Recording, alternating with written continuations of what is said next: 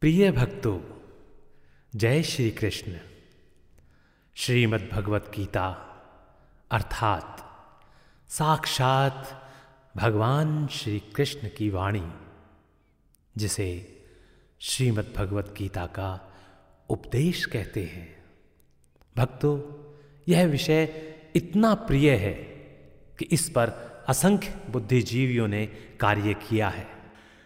प्रिय भक्तों आज मैं गीता सार की एक अलग व्याख्या के साथ आप सभी को श्रीमद् भगवत गीता सार के अठारह अध्यायों की यात्रा पर लेकर चलता हूँ। प्रिय भक्तों, जय श्री कृष्ण। भक्तों, श्रीमद् भगवत गीता सार की इस यात्रा का अगला पड़ाव आने वाला है। आइए आरंभ करते हैं नोवा अध्याय। श्री कृष्ण भगवान जी बोले, हे अर्जुन, तुम में ईर्षा नहीं है, इसलिए यह अति गुप्त शास्त्रीय ज्ञान और अनुभव तुमसे कहता हूँ। इसे जानकर तुम्हारा अशुभ न होगा। यह ज्ञान सब विद्याओं में श्रेष्ठ तथा सब गोपनीयों में गुप्त एवं परम पवित्र, उत्तम, प्रत्यक्ष फल वाला और धर्मयुक्त है। साधन करने में बड़ा सुगम और नष्ट नहीं होता। हे परंतप, इस धर्म पर जो श्रद्धा नहीं रखते, वे मुझे नहीं पाते और इस मृत्यु युक्त संसार में बार बार लौटते हैं। मैं अव्यक्त हूँ और मैंने ही यह सब जगत प्रकट किया है। सब प्राणी मुझमें स्थिर हैं, किंतु मैं उनमें नहीं हूँ। मुझमें सब भूत भी नहीं है मेरा यह ईश्वरीय कर्म देखो। मेरी ही आत्मा सब भूतों का पालन करती हुई भी नियत नहीं है।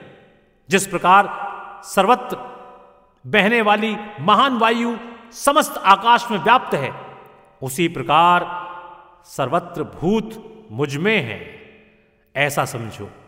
हे कौनते, सभी जीव कल्प के अंत में मेरी प्रकृति में आ मिलते हैं और कल्प के प्रारंभ में उनको फिर उत्पन्न करता हूँ। अपनी प्रकृति का आश्रय लेकर उनके गुण व स्वभाव वाले समस्त भूत वर्ग उनको मैं बार बार उत्पन्न करता हूँ।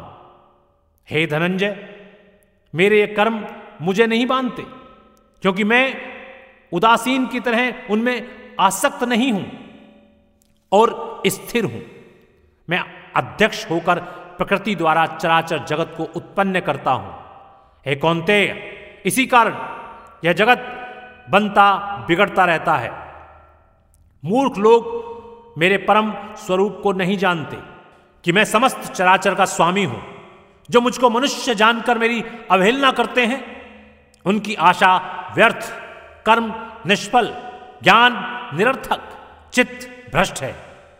वे उस आसुरी शक्ति के वश में है, जो मोह को उत्पन्न करती है। हे पार्थ विवेकी जन जो दैवी प्रकृति में स्थित हैं, वे मुझे संसार का आदि अविनाशी जानकर अनन्य मन से भसते हैं। वे दृढ़वती सदा मेरा कीर्तन करते और भक्ति से उपासना करते हैं। कोई एकत्व से, कोई प्रखत्व से और कोई मुझे अनेक रूप वाला, विश्व रूप मानकर उपासना करते हैं। श्रोत यज्ञ मैं हूँ, स्मात यज्ञ मैं हूँ, पितृ यज्ञ मैं ही हूँ, तथा औषधि, मंत्र, होम का साधन, घृत, अग्नि और होम भी मैं ही हूँ। इस जगत का पिता, माता धारण करता पिता में, जानने योग्य पदार्थ ओमकार ऋग्वेद, सामवेद और यजुर्वेद भी मैं ही हूँ।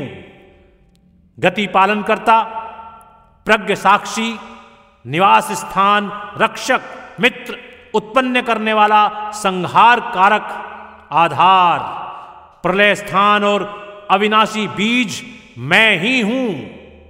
मैं सूर्य रूप से तपता हूँ, मैं ही वर्षा रोकता हूँ, मैं ही वर्षा करता हूँ। तथा हे अर्जुन, मैं ही अमृत और मृत्यु भी हूँ, तथा सत और असत भी मैं ही हूँ। तीनों वेदों के ज्ञाता, सोम पीने वाले पाप रहित यज्ञ द्वारा मेरी पूजा करके स्वर्ग चाहते हैं और इंद्र के पुण्य लोक में पहुंचकर स्वर्ग में देवताओं के योग्य दिव्य सुख भोगते हैं। वे उस विशाल स्वर्गलोक में सुख भोग कर पुण्य के क्षीण होने पर फिर मृत्युलोक में आते हैं। इस प्रकार तीनों वेदों के यज्ञादि धर्मों का पालन करने वाले भोग की इच्छा रखने वालों का आवागमन होता रहता है। जो अनन्य भाव से चिंतन करते हुए मेरी उपासना करते हैं उन नित्य योगियों के योग, क्षेम अर्थात स्थान, भोजनाच्छादन से उनकी मैं रक्षा करता हूँ। हे कौनते, जो दूसरे देवताओं के भक्त हैं और श्रद्धा से उन्हें पूजते हैं, वे भी मेरी ही पूजा करते हैं। परंतु वह पूजन विधि पूर्वक नहीं है। सब यज्ञों का भोक्ता और स्वामी मैं ही हूँ। जो मेरे इस व्रत को नहीं जानते हैं, वे आवागमन से नहीं छूटते हैं। देवताओं के पूजने वाले देवलोक को प्राप्त होते हैं। पितरों के पूजक पितृलोक को पाते हैं। यज्ञादिकों के पुजारी यज्ञ लोक को जाते हैं और मेरा पूजन करने वाले मुझे प्राप्त होते हैं। भक्ति से पत्र, पुष्प, फल या जल जो मुझको अर्पण करता है, उस शुद्ध अंतकरण वाले व्यक्ति के भक्ति से दिए हुए पदार्थ को मैं बड़ी प्रसन्नता के साथ ग्रहण करता हूँ। हे कौनते जो तुम करते हो, जो खाते हो, वह सब मेरे अर्पण करो। ऐसा करने से कर्म बंधन रूप शुभ, अशुभ फलों से मुक्त हो जाओगे और सन्यास योग में युक्त होकर मुक्ति व मुझको अवश्य पाओगे। मैं समस्त भूत के समान हूँ। न कोई मुझे अप्रिय है और न प्रिय। जो कोई मुझको भक्ति से भसता है, वह मुझमें है और मैं उसमें हूँ। यदि कोई दुराचारी भी हो और अनन्य भाव से मेरा भजन करे, उसको मैं साधु ही मानता हूँ, क्योंकि उसने उत्तम मार्ग ग्रहण किया है। वह शीघ्र ही धर्मात्मा होता है और चिरस्थायी शांति को पाता है। हे कौनते, यह निश्चय करके जानो कि मेरा भक्त कभी नाश को प्राप्त नहीं होता।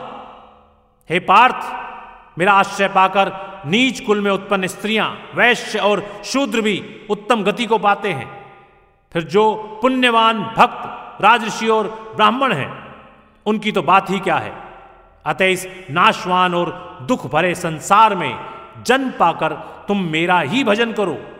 मुझमें ही मन लगाकर मेरे भक्त बन जाओ।